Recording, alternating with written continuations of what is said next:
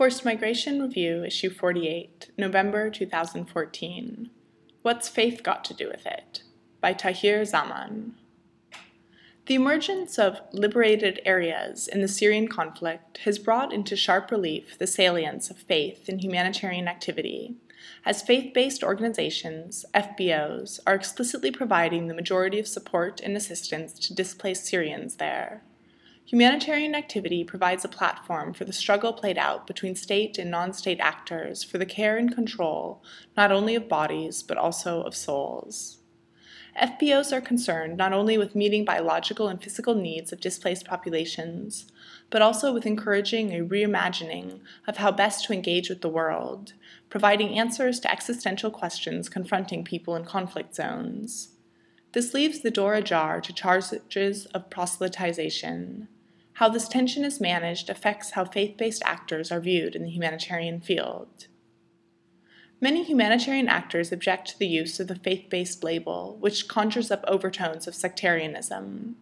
The Syrian Expatriate Medical Association, SEMA, illustrates the ambiguity of the faith-based label.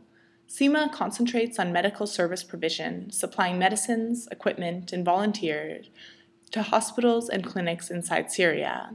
The doctors at SEMA, all men, are clearly, to judge from their dress and speech, devout Muslims.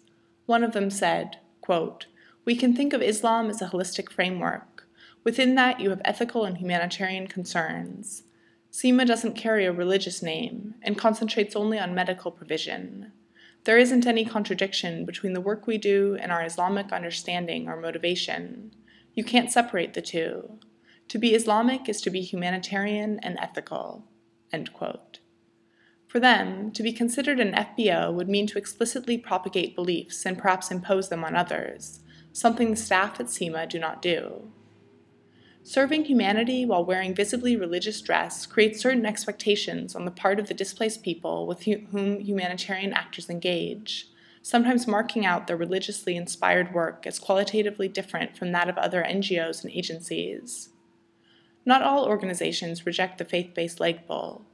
Hayat al-Sham al-Islami, the Levantine Islamic Association, state that dawah, work, the propagation of Islam, is an important aspect of their work in addition to relief and development.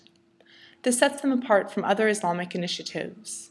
The director of the organization referred to it as being, quote, "proactive and not contingent on other services provided," end quote.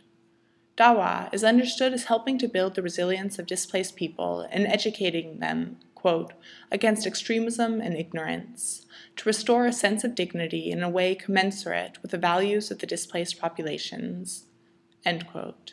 End note 1. Misunderstanding how religion is mobilized in humanitarian work has led to reluctance on the part of donor agencies and international NGOs to engage with religiously motivated humanitarian actors. The use of the faith-based label demands greater clarification, lest it lose coherence and result in adverse policy implications, excluding religiously motivated actors from providing much-needed assistance to displaced communities, particularly inside Syria now. Tahir Zaman, TZ3 at soas.ac.uk, is a senior teaching fellow at SOAS, www.soas.ac.uk, and visiting research fellow at the Centre for Research on Migration, Refugees, and Belonging, University of East London, www.uel.ac.uk/cmrb. Endnotes. Endnote 1.